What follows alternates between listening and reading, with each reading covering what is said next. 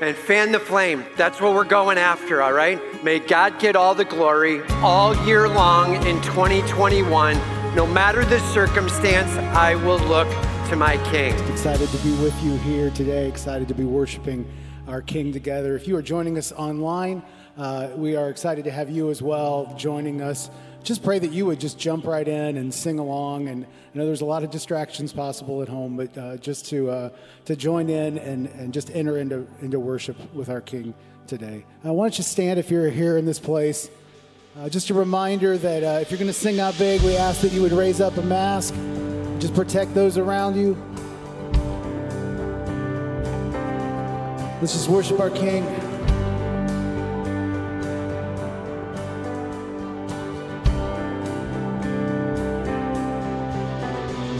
With just one word, you calm the storm that surrounds me. With just one word, the darkness has to retreat. With just one touch, I feel the presence of heaven. With just one touch, my eyes are open to see. My heart can't help but believe. There's nothing that a God can do. There's not a mountain that he can't move. Oh, praise the name that makes a way. There's nothing that a God can't do. Just one word, you heal what's broken inside me. Just one word, and you revive every dream. Just one touch, I feel the power of heaven. Just one touch, my eyes are open to see. My heart can't help but believe. There's nothing that a God can do. There's not a mountain that he can't move. Well, praise the name that makes a way. There's nothing that a God can do. There's nothing that a God can do. There's not a prison one he can't break.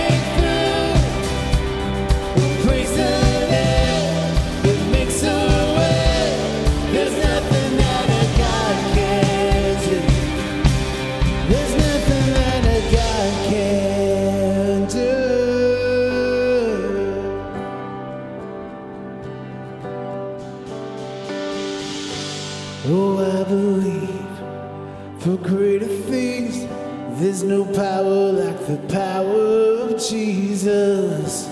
Let faith arise, let all agree. There's no power like the power of Jesus. I will believe for greater things. There's no power like the power of Jesus. Let faith arise, let all agree. There's no power like the power of Jesus. I will believe for greater things. There's no power like the power of Jesus. Let faith arise, let all agree. There's no power like his power. There's nothing that a God can do. There's not a mountain that he can move. Oh, praise the name. It makes a way. There's nothing that a God can't do. There's nothing that a God can't do. There's not a prison wall he can't break through. We'll praise the name. It makes a way. There's nothing that a God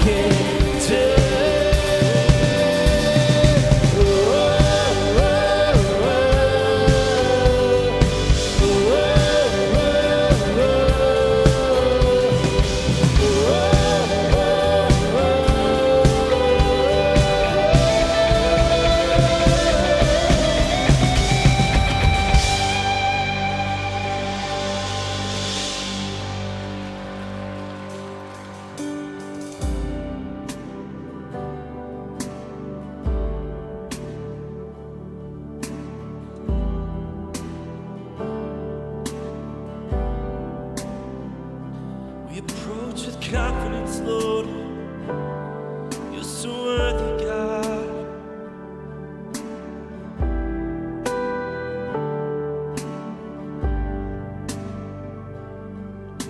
And great is the Lord God Almighty,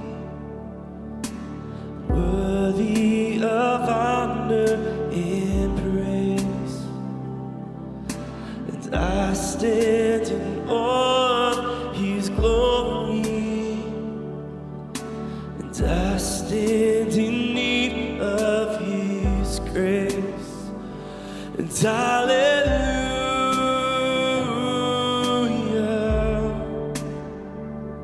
hallelujah, for the Lord our God Almighty reigns, hallelujah. Amen. Amen, Lord.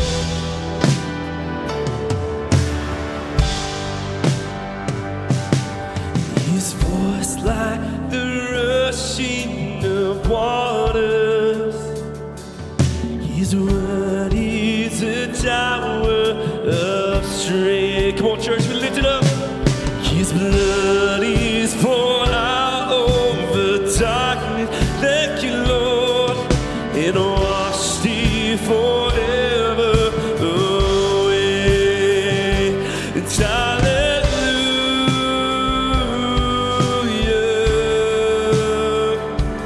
hallelujah, for the Lord our God Almighty.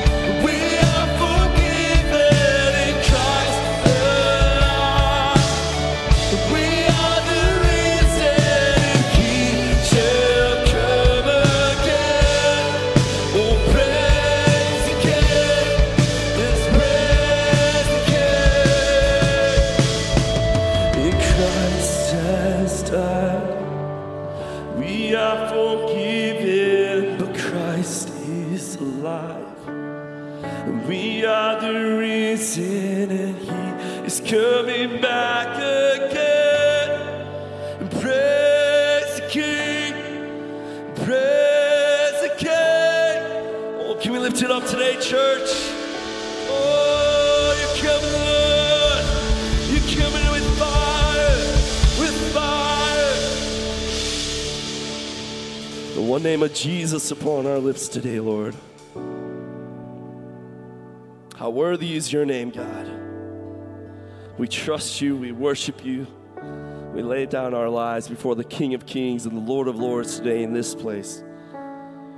We declare that you can have your way in our hearts, God. You can have your way in our marriages. You can have your way in our families, Lord, in our schools, in our jobs.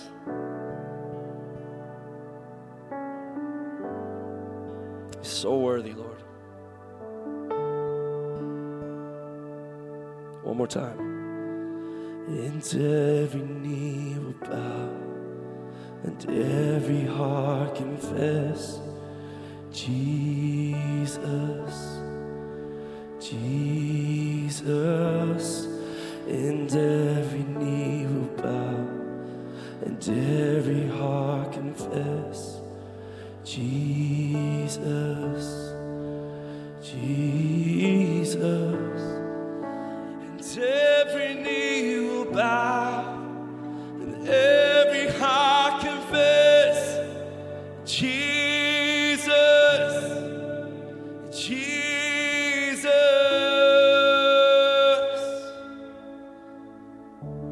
We worship you, we love you, Lord, and it's in that mighty name that we pray today. Amen. Amen. Come on, as all God's people say, we say today, amen. Church, why don't you take a moment right now, just greet those around you. Try to get really efficient in the way that you don't have physical contact with those around you. Try those head nods, try those waves.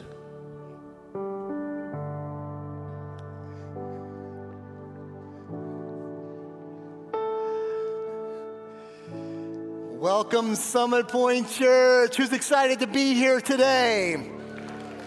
Amen. Man, just some power worship. And uh, my name is Steve McGinnis. I'm the missions and family pastor. On behalf of Pastor Tim and staff and elders, I want to welcome you, whether you're here in person or you're tuning in online. We are excited to be worshiping together. And man, we're excited about Jesus Christ in this place. Amen. Amen. Praise the King. What a great words to, to sing and to lift high the name of Jesus. Hey, I'd like to invite you at this time, take a moment, pull out your phone, get out the church app. Uh, if you're online, click the Friendship Register button and just take a moment and fill that out. Uh, just love to have a record of that. It's a great way that we can communicate uh, back and forth and know Uh, who is uh, tuning in with things and, and up to speed. Also, there's a section there in that in the middle of the Friendship Register that was just added back in, and that's the Willing to Serve section. And so I just want to invite you all, there, man, as uh, things continue to open up and, and numbers seem to be rising here a little bit in, in this place. It's exciting at all that God's doing. But we'd like to invite you, now may be a good time to start uh, back in serving here in uh, in present. Uh, some of the uh, numbers, we've been able to open up things a little bit, especially in our children's ministry. And it's been exciting to see. And boy, it just seems as soon as we kind of are able to open up some of that, uh, it fills up right away. And uh, really the, the biggest thing uh, kind of holding that back is our volunteer count. So maybe uh, you've been, uh, uh, maybe you were serving in the past. This might be a great opportunity to jump back into serving. Maybe if you're uh, maybe dropping kids off and maybe had never before. Again, th- this might be, if, if it makes sense uh, for where you guys are at. We're trying to be uh, just careful and cautious and, and safe. And yet be, continue to open up things here uh, as makes sense and and still be uh, wise in all that. So uh, we invite you to take advantage of that. Also, just so you know, some of these other opportunities uh, that we've had in the past to serve uh, here, Lord willing, here in the near future, we'll be opening up the, some of those as well. And so be looking for that. At the bottom of the friendship register, there's a place for prayer requests as well. And so if there's anything going on in your life, we would love to be able to partner with you, be praying for you and with you in that. Please take advantage of that as well. And uh, know that those are prayed over several times throughout the week. Well, one big announcement that we have for all of the guys here, and that is our men's arsenal. Uh, men's arsenal will be a week from Tuesday. That's uh, March sixteenth. And uh, it's just a great opportunity uh, uh, to come out, guys. The, the title there is With a Little Help from My Friends. And uh, man, if you've uh, been before to the men's arsenal, this is a time of power, worship, some uh, just a great time in God's Word. We're going to be looking at the book of Mark. And um, it's just a, a great time to rally with other guys. Uh, as well, and so uh, we will be meeting here on uh, March sixteenth from six thirty to eight o'clock. There also, uh, if you can't make it in here, that will be streamed online as well. Uh, but we'd like to invite you out to that and just encourage you, uh, if you're planning on it, uh, go ahead and register for that as well. Allows us to plan a little bit for that, but uh, guys, get that on your calendar. Uh, it is an exciting time to worship Jesus Christ together. Amen? Amen. Well, hey, we want to continue in our worship by taking a time of giving. And uh, if you are here, maybe you've got check or cash or something you'd like to give this morning, uh, just want to encourage you on your way out. The ushers will have baskets you can drop that into. Uh, but if not, you can always give through the church app or online features as well. And uh, those are always available, as well as mailing in checks or anything uh, that we've been doing. We will continue to do as well. So. Uh, let, let's let's just take the next few moments. Let's just dedicate the rest of the service to the Lord. Please pray with me here. Lord Jesus, we lift up our praise to you. We just sang those words, Lord, praise the King. Truly you are King of Kings and Lord of Lords. And, and those words that we sang that, that, Lord, there will come a day when every knee will bow and tongue confess and say, you are Lord. Lord Jesus, I pray that we would, Lord, just be living that out uh, today, that we would be living that out this week. Lord, as we take the next few moments, we open up your word. Lord, may we hear from you. May it come alive. Lord, may, may we just spend time with you. And Lord, may we just, just drive us to our knees in exaltation of who you are. And Lord, affect change in our life that we would just be living for you with all we've got this week, Lord. May you be lifted high through it all. We ask this in your name. Amen.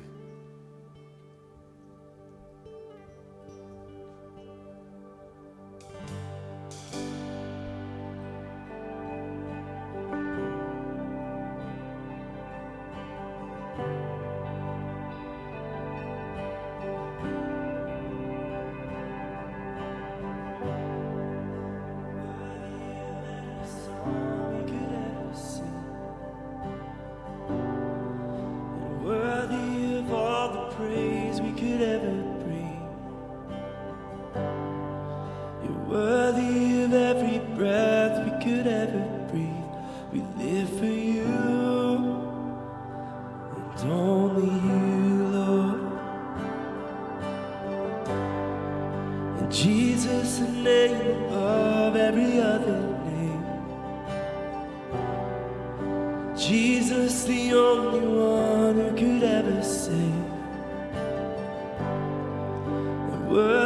of every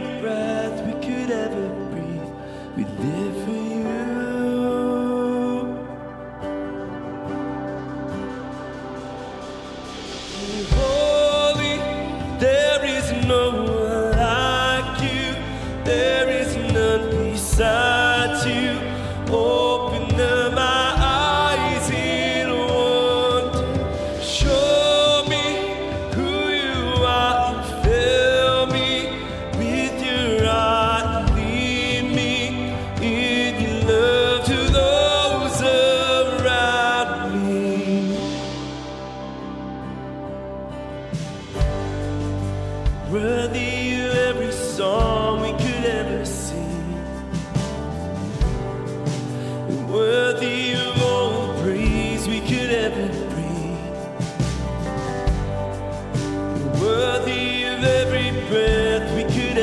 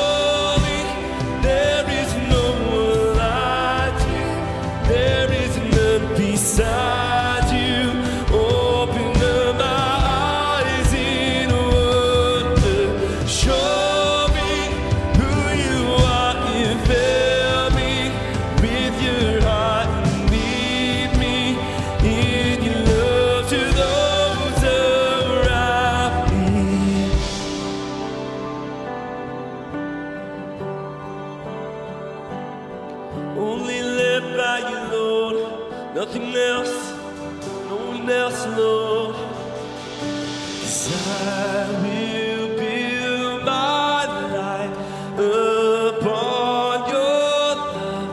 It is above foundation. I will put my trust in you alone. It's I. Come on, church, we make this our prayer today. Sing it out. 'Cause I will.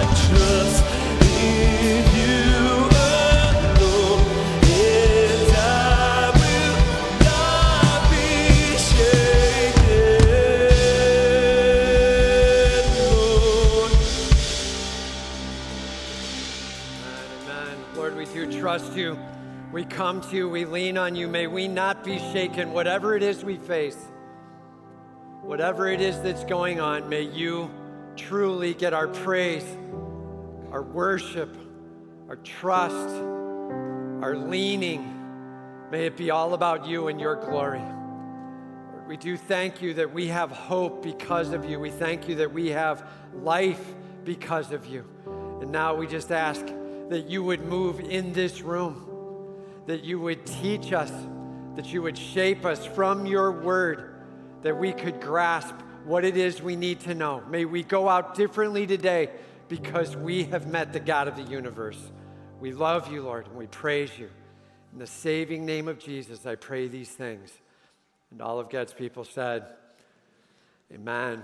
Amen. Well, it's great to be here with you today. Great to be celebrating. Man, whether you're online joining in or here in person, just awesome to be continuing to worship. Love seeing the numbers continuing to come out and uh, for us to just continue to be opening up. May God get all the glory as we continue to point to him. You know, we are Summit Point Church, and our tagline goes, a place to belong, pursue, and experience our living God. Summit Point, a place to belong, like that we're saved, that we know him, that we are relating to our God. Pursue, that we're going after him with all we've got, and experience that we might know him, relate to him, and connect to him on a regular basis. May God get all the glory. That's what we're all about. That's what we're going after.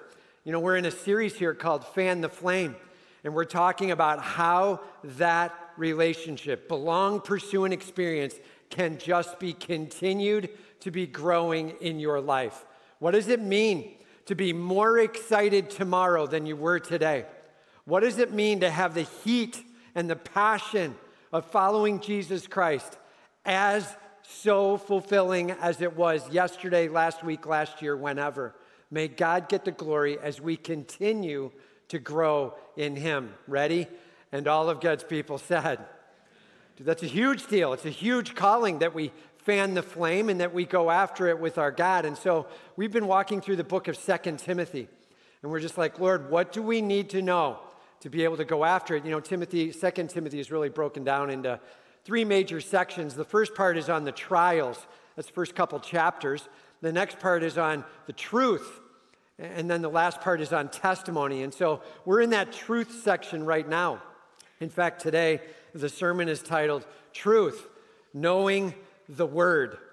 Truth, knowing the Word. May we grasp God's Word and go after it with all we've got. Man, if we're going to fan the flame, if we're going to belong, pursue, and experience, we've got to be in God's Word. May it affect us, right? So if we're going after that, what's it look like? So here we go. Let's dive in. Turn with me, if you will, to Second Timothy three, starting in verse fourteen. Second Timothy three, starting in verse fourteen. Point number one, stay true to what you already know from God's Word. Stay true to what you already know from God's Word.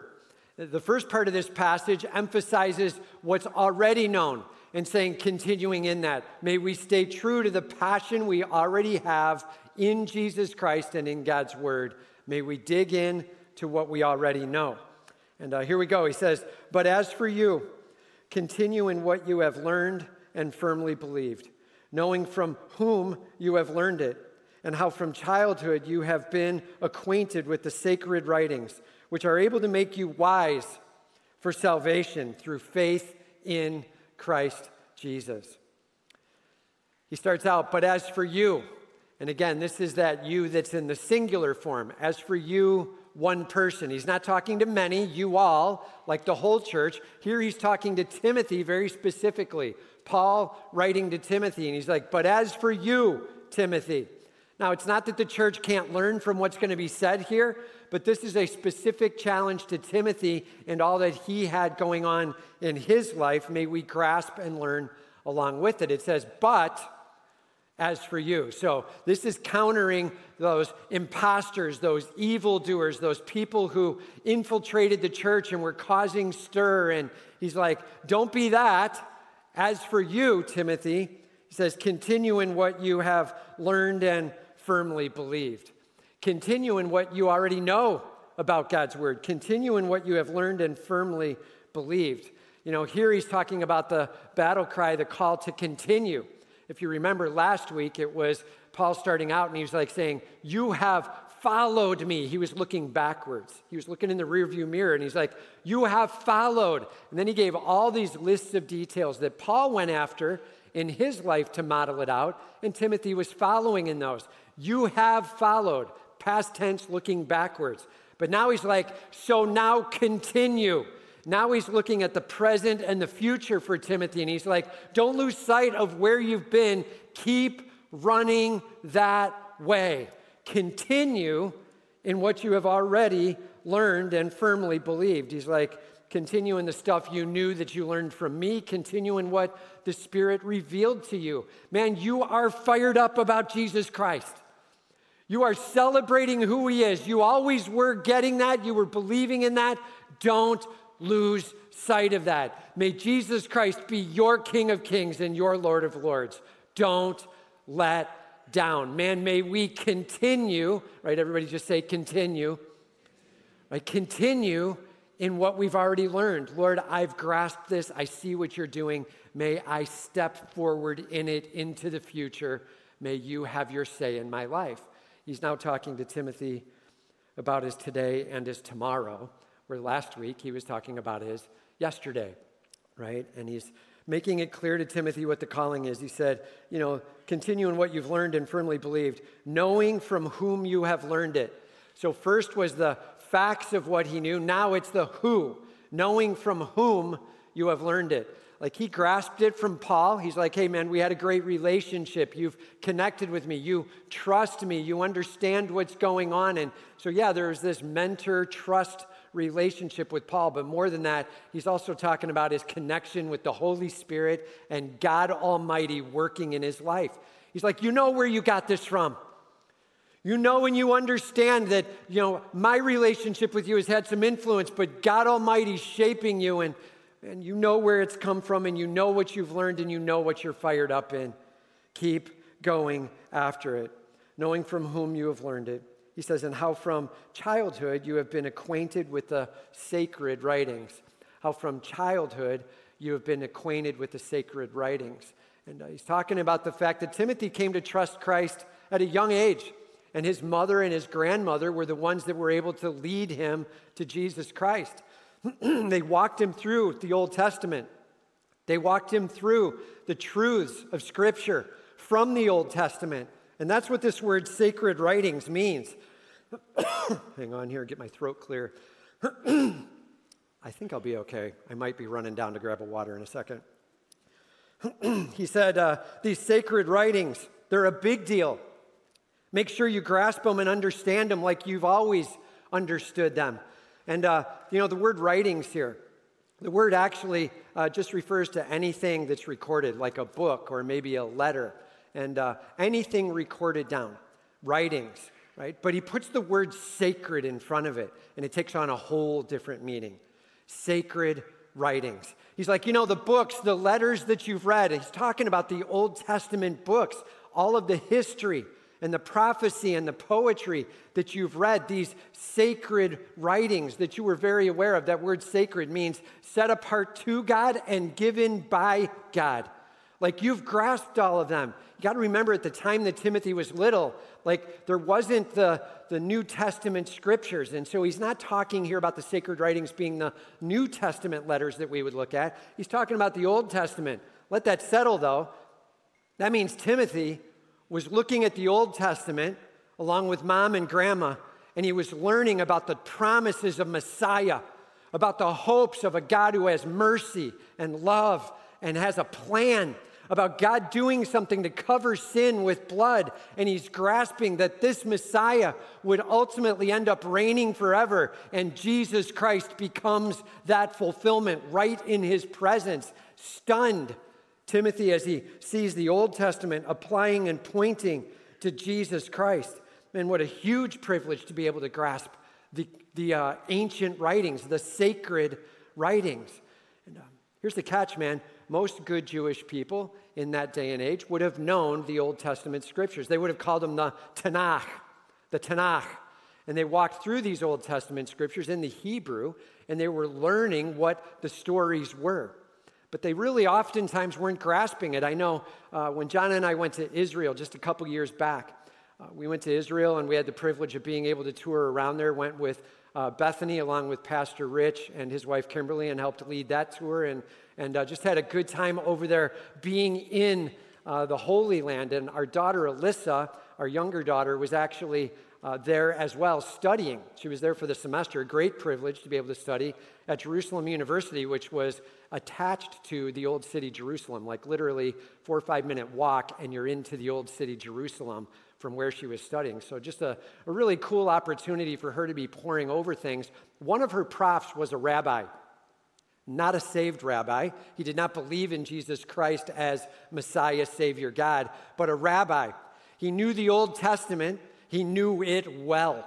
And he knew a lot about the New Testament. He had a full understanding of the hermeneutics of it. In fact, the class she was in was hermeneutics, like how to study the Old Testament from a Jewish perspective. And this rabbi, not saved, was walking through and completely missing the hope of Jesus Christ.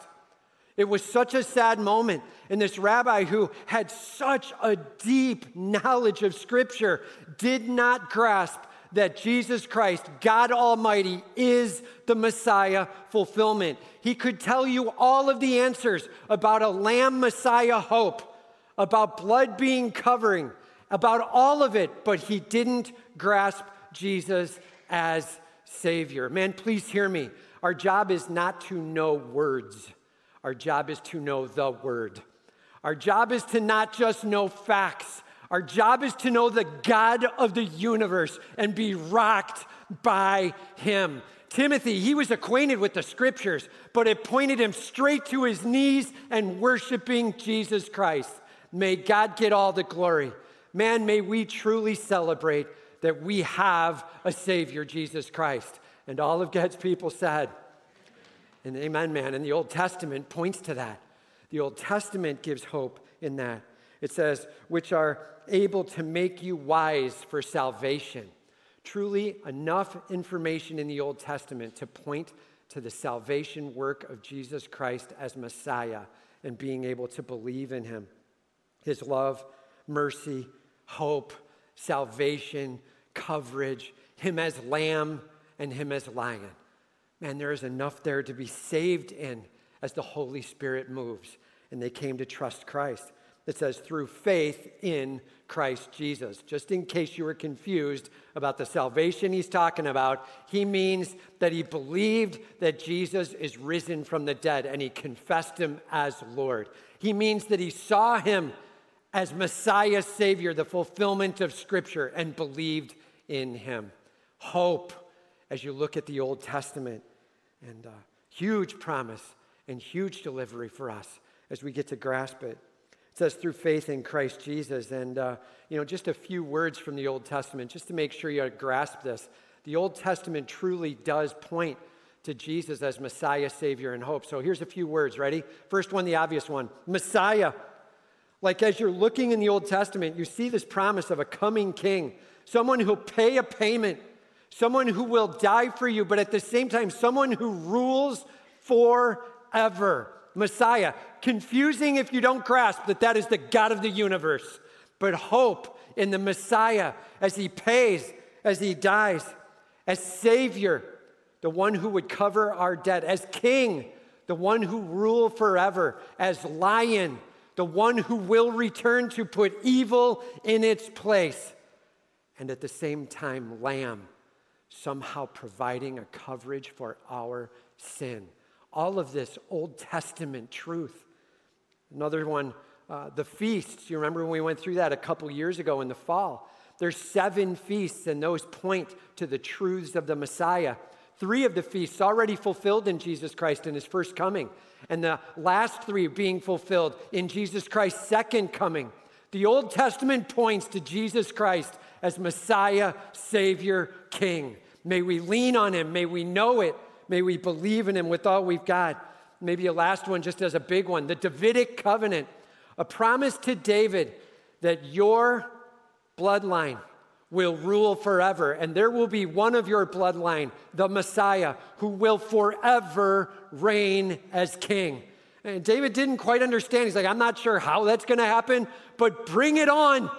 May that happen. May God truly answer that prayer. And the answer is, it would be God stepping in, clothing himself, becoming Jesus Christ in the flesh, who ultimately will be Messiah, Savior, King, our hope. That is who we worship. And all of God's people said, amen, man. The Old Testament points to the hope of Jesus Christ. And Timothy came to the saving hope as now he gets to meet Jesus, the one died and risen, and the hope as the Holy Spirit moving in the church. And he's like, just so you know, it's important that we continue in what we've known and continue in who we've known. May we be committed. You know, I was looking for an illustrate this week, and I found this illustration. So just a fair warning, this is an illustrate from Haiti. This is a Haitian pastor illustration. They do come a little bit rougher with the Haitian illustrations. You'll see what I mean in just a second, all right? Haitian illustration, the pastor's talking. He's like, there's a guy. He's going to be selling his house. He wants to move out. Now, their houses didn't quite cost what our houses cost. Uh, a, a good house in Haiti uh, for the average person would be about two thousand dollars, okay? And that actually is about a year's wages. Uh, if you're lucky, two thousand dollars. You might be making more like one thousand dollars a year. And so two thousand dollars is what he was asking for his little house. He was selling that, wanted to get it out on the market and get it sold off. Somebody came up and was like, I would love to buy it from you, but I can't afford two thousand dollars. And they started to do, in true Haitian style, a little bit of kind of banter back and forth, trying to do some bidding and figuring out as they made deals. And they came to a deal a little bit over one thousand dollars, a little bit over one thousand dollars. And a guy was talking to his friend the next day and said, yeah, I sold the house a little bit over one thousand dollars. He's like, what are you doing, man? It's worth twice that. And he goes, ah, one stipulation though. He goes, what's that? He said, I get to keep one nail. One nail in this house, the nail over the front door. That nail is mine. And he's like, that makes the difference to you? He's like, yes, it does. He kept a part of it and he moved on. He was gone for several years. He ended up deciding to come back to the area. He came back, he talked to the guy, he said, hey, I'd love to buy the house back from you. I'll buy it back at a profit for you. I'll pay more than what you paid for it. you can make some money on this. And the guy's like, there's no way. Not unless you're getting up to two thousand. I can't buy a house like this. I couldn't find a house like this anywhere. And the guy's like, no, really, I think it'd be appropriate for you to do it. I gave you a nice deal. And the guy's like, no. They separated. The next day, the guy living in the house ends up coming out. And on that nail is hanging a dead dog, a carcass, just hanging there. And the guy's not allowed to touch it. It's not his nail. He can't move it. It sits and it rant, gets rancid, gets rotten. Over the next few days, he takes that one down. The other guy does, takes it down and puts up a different dead animal carcass and just continues to put a dead animal on that single nail. Till finally the guy's just like, fine, enough, enough, I'm done. I'll sell it to you. The guy sells it. He gets some money off of it, makes a profit and moves out. The other guy moves back in. Haitian prophet statement. He said, listen, when you're saved, when you ask Satan to move out, you're taking over the house, you're saved and giving it to the Lord now. Don't even leave one nail. You leave nothing for him to play with. You leave nothing for him to toy with, not even one nail. And all of God's people said, dude, I'm telling you, that's powerful, powerful statement for us to recognize that we often, we leave behind certain pieces. And it makes us vulnerable. Simple question. What nail have you left behind? What is it that you have allowed to stay around? Where you're not continuing in what you know, but you're setting that aside. Man, are you ready to live it all for him? May God get all the glory. And I just want to tell you that that's one of the more tame Haitian illustrations out there. They've got some rough ones, man. Life is rough down there. Life is hard. And they deliver it thoroughly and solidly. May God get the glory. Point number two, continue to dig deep in God's word, letting him equip you all the more. Continue to dig deep in God's word, letting him equip you all the more. He says, all scripture is God-breathed and profitable for teaching, reproof, correction, training in righteousness, that the man of God may be complete, equipped for every good work. All scripture is God-breathed. How much scripture? All scripture. Don't toy around with that. All scripture is God-breathed. Now let's talk about the word scripture. When the New Testament uses the word scripture, there's some details about it that you need to understand. Sometimes it's referring to an Old Testament passage. Sometimes it's referring to a New Testament passage, all right? Just a couple of examples for you. In James chapter two, verse twenty-three, it's talking about Abraham, and it says in the scripture it's recorded that Abraham believed God, and it was counted to him for righteousness. That's the book of Genesis, and it says recorded in the scripture. The books of history in the Old Testament, Genesis, Exodus, Leviticus, those things were all history books. They are scripture, message and import from God. Or here's another one, First Peter two six. There's a quote from the prophecy, and it's speaking very specifically from the prophetic elements of the Old Testament. And it says that the scripture says prophecy, a huge deal. Old Testament prophecy is scripture. And here's another one, Second Peter three fifteen and sixteen. Second Peter three fifteen and sixteen. In fact, this is Peter talking about Paul's writings. And he's like, sometimes Paul's writings can be a little hard to understand, but he referred to them as the other scriptures. He used the word scripture with it, and he's now talking about New Testament Pauline writings. Man, please hear me. The scripture, it's the Old Testament. And it's the New Testament. It's those books that were written by either prophets or apostles. They were written and recorded, and they were transacting the truth and the viewpoint of God to man. Recorded out and called Scripture. All Scripture, Old Testament and New Testament, is God-breathed, it says. That Greek word, theonoustos. The word theo means God, noustos. To breathe out, to inspire in, right? So God making an impact into man to record these. You might be like, well, how does that even work? How is it done? It's really important that you understand a little bit of how inspiration takes place. And so let's just say a few things first that it's not, Okay, ready? So everybody say not. It is not. God says, just write these words down. It's not dictation. It's not just write down what I said. You don't know what the vocabulary is? I don't care. Just write the words down. It's not that. God is not dictating to man. It's more than that. On the other side of it, it's also not, right? Everybody say not. It's also not God going, write whatever you want. It's your will. You can do what you want. You pen it. Do whatever you want. So it's not just God, and it's not just man just doing whatever he wants. There's some connection or combination going on. And a great passage to be able to understand it a little better is Second Peter chapter one, verses twenty and twenty-one. It's a huge deal. Second Peter one, twenty and twenty-one, it talks about how he inspired. It said, it's not just the will of man, right? Like I just got done saying. It's not God just saying, just write whatever you want. It's not just the will of man. It's not just a letter being written. This is somehow God being involved in it. It says it's not just the will of man, but you're also carried by the Holy Spirit. These guys writing and recording were carried by the Holy Spirit. There's an influencing there. So maybe here's a good way to say it. Inspiration in Scripture, God breathed. It probably is best described as something like this. It's God's meaning, and he's communicating the meaning down into this man, and the man, using his unique experiences and vocabulary, records that concept down. God's meaning with this man's vocabulary and understanding of experience. God's meaning, this man's vocabulary, gets it written down and recorded.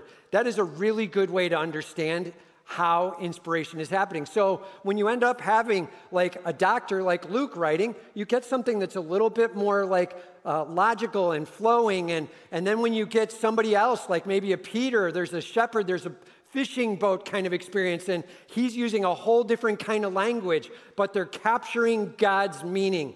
Please hear me. All Scripture has that. God's meaning using man's vocabulary. God at work in the middle of it means this: no error. No error. Everybody just say no error. No error. Now we're talking about the original language there, the original manuscripts, right? I'm not saying that like in one thousand A D, some guy didn't sit down to try to copy it and he miscopied and made an error. Like that could happen. There could be a mistake in a copy. So our goal is to get back to the original language and making sure we're tracking that original manuscript. No error, God's meaning, man's vocabulary as he chose to work with that person. That's inspiration. Dude, that's your Bible.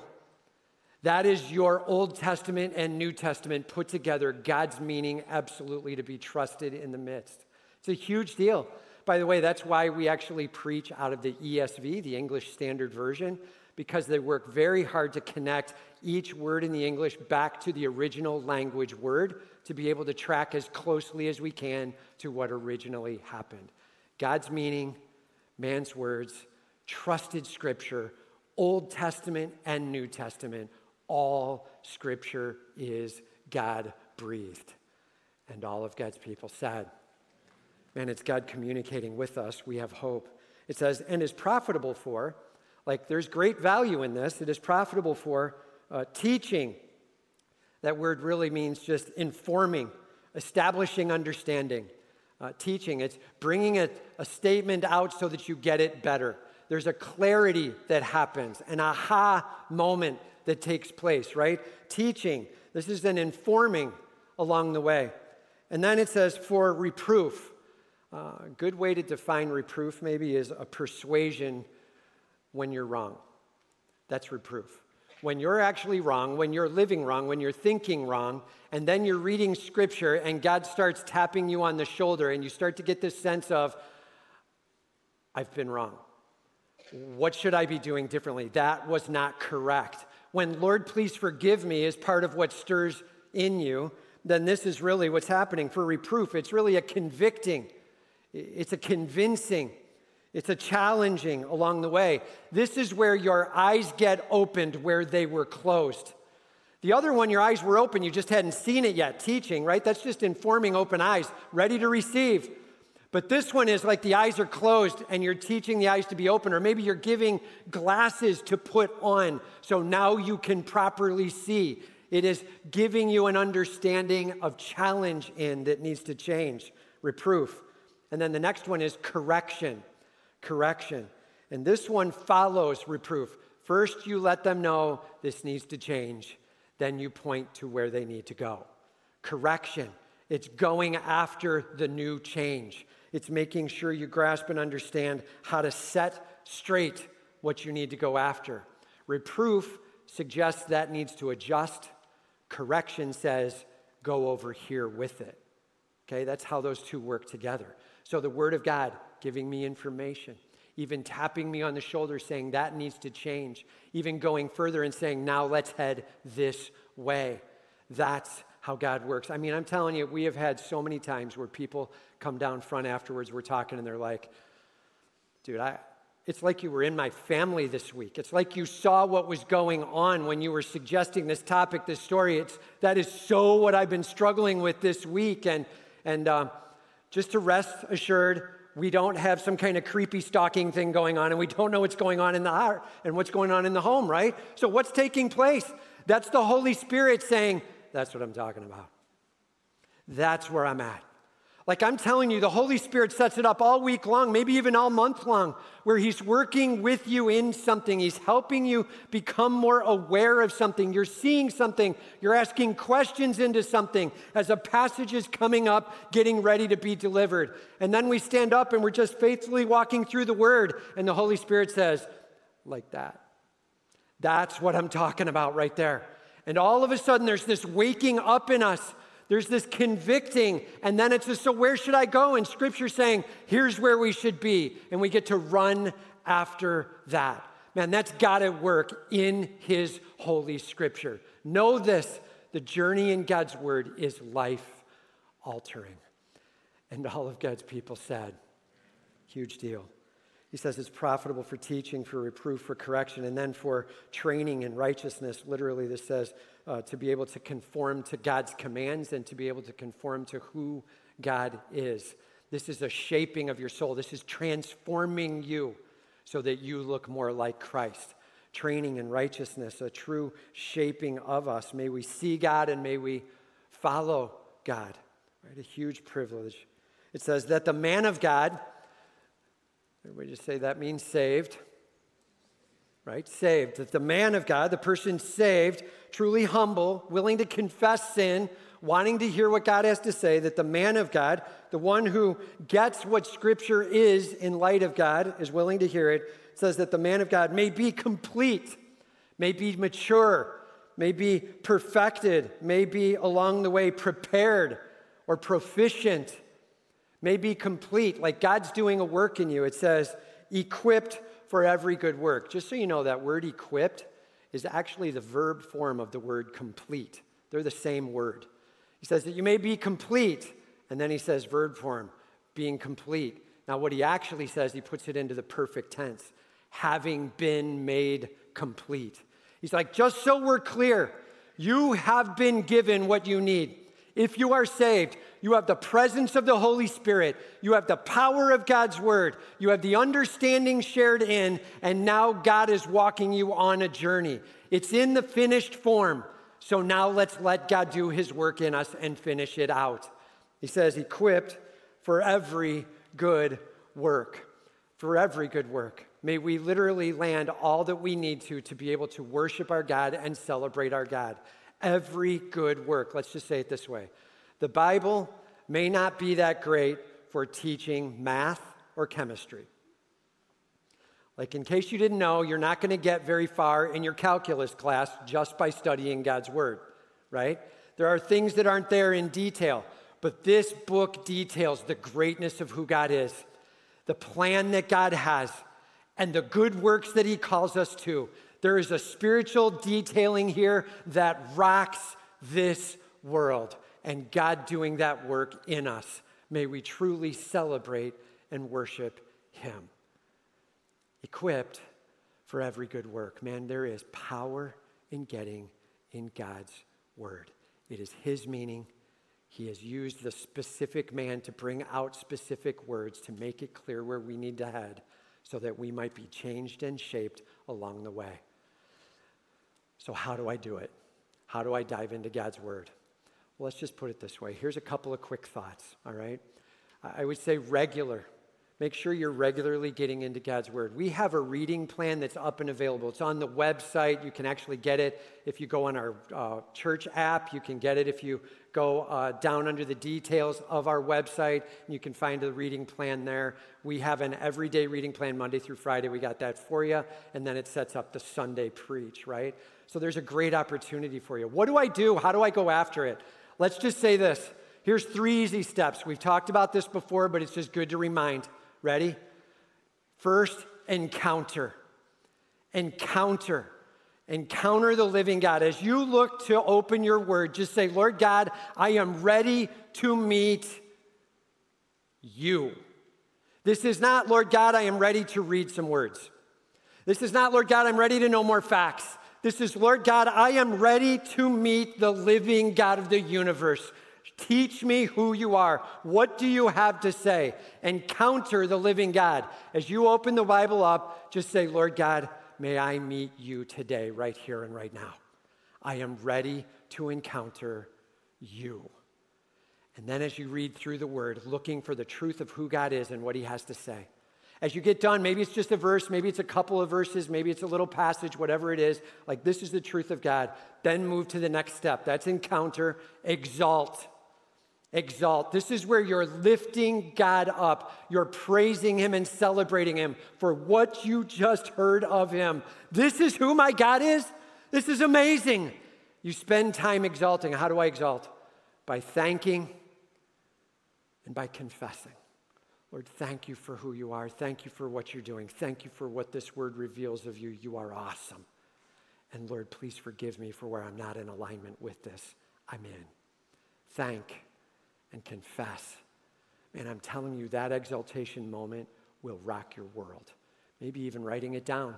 Lord God, I'm giving you this. Lord God, I'm done with this. Lord God, may I truly celebrate this more this week, and making a commitment to your King. You're encountering him. You're exalting him. And then the last step, engage. That's where we step out in obedience. It may start to affect our works or our words. Our actions may be different as we start to engage. That is after we've exalted our King. That's after his glory is pouring on us. His glory changes us, one degree of glory to the next. Then we step out to engage. All too often, we open the Bible, we read it for facts, and then we go over and we try to engage and just make a change. Dude, that is called muscling it. It will never work. It is just trying to fake it. It is trying to white knuckle it. It won't get it done. Lord God, may I encounter you in your word. May I exalt you, thanking and confessing, worshiping you. And then, Lord, after that, may I get up and spend my time for that day, engaging for the rest of the day, following through with what we've just committed to. May you get all the glory. Dude, that is God's word on fire in your life. I guarantee you this. If you take time to encounter, exalt, and engage regularly, you will be rocked for Jesus Christ. Your life will be blown away with how great he is and how awesome he is. Your worship will light up. Man, don't set the book down. All scripture, God breathed. Wherever you start and dig in, Lord God, I'm ready to encounter you and exalt you, and I'm ready to engage for your glory. May you get all the worship. And all of God's people said, know this, man. It's his authority. It's his meaning. It's his word. I am ready to let his word move. May God get all the glory. Let's pray. Heavenly Father, we do come to you. We thank you and we praise you. Lord, we worship you right now. We're in awe that you have communicated with us. You have provided your word. You have provided the sacred scriptures, the sacred writings, and we have hope because of your words revealed to us. We thank you for your love and your mercy. We thank you for your love and your mercy. And just right where you are, thanking your God for his love, his mercy, his blessing. Thank you, Lord. Just Just right where you are.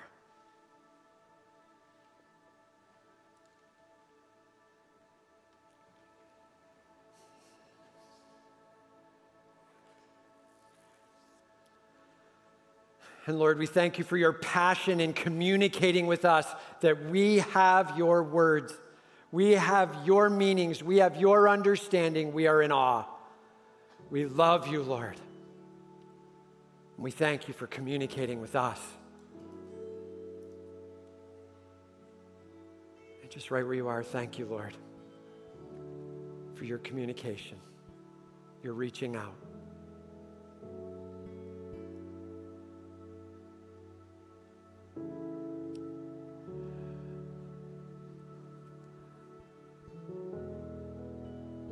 Now, Lord, we just ask that you forgive us as we come before you.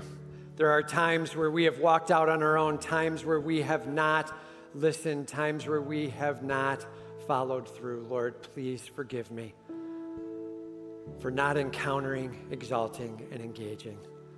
Lord, I give you my life, your authority in charge in my world, your meaning in charge in my world. I give you my life. And just right where you are, handing yourself to your King.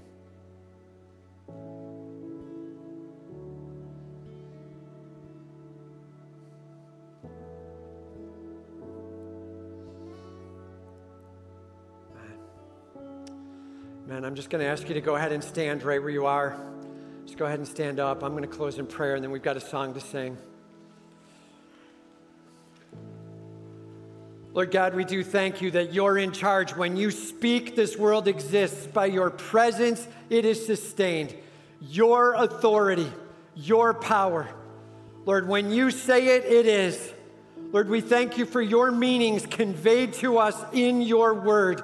We are stunned and in awe as we get on our knees before you daily and regularly. Lord God, may we encounter you and all of your power and authority. May we exalt you, so worthy of praise. And Lord, may we follow through and engage, all for your glory. We love you, Lord. We praise you, and we celebrate you. In the saving name of Jesus, I pray these things. And all of God's people said,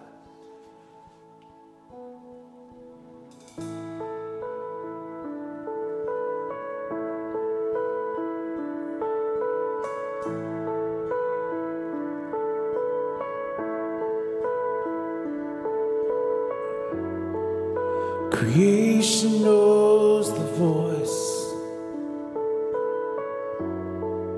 It's spoken to the void. The breath that brought the dust to life. It sang the stars to fall. The darkness fears your voice. That drove it back before.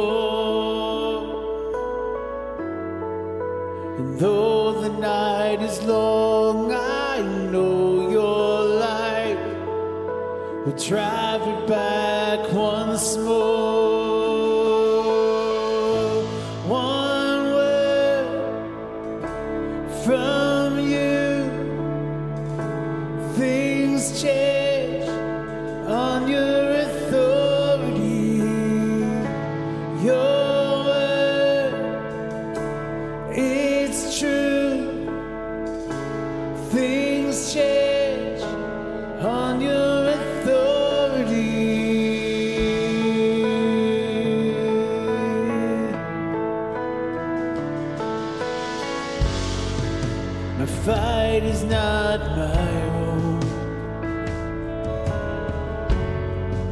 its end is in your hands.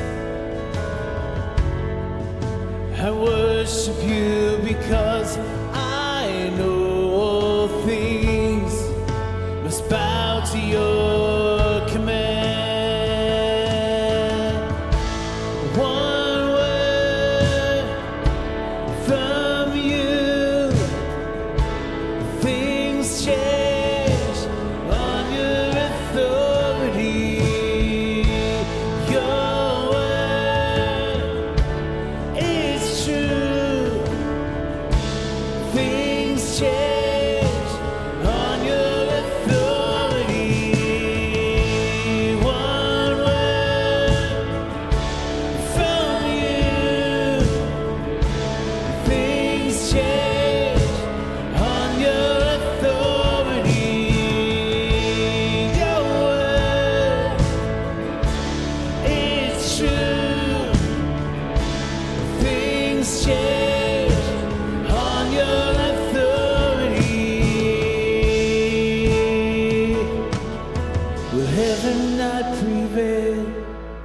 and strongholds not be moved, will spirits not be silent and cower at his rule? For if my God is for me, then what have I to fear? And nothing will deny him the glory that is his. Will heaven not prevail? Will strongholds not be moved? Will spirits not be silenced and cower at his rule? For if my God is for me, then what have I to fear? And I will not deny him the glory that is his. Will heaven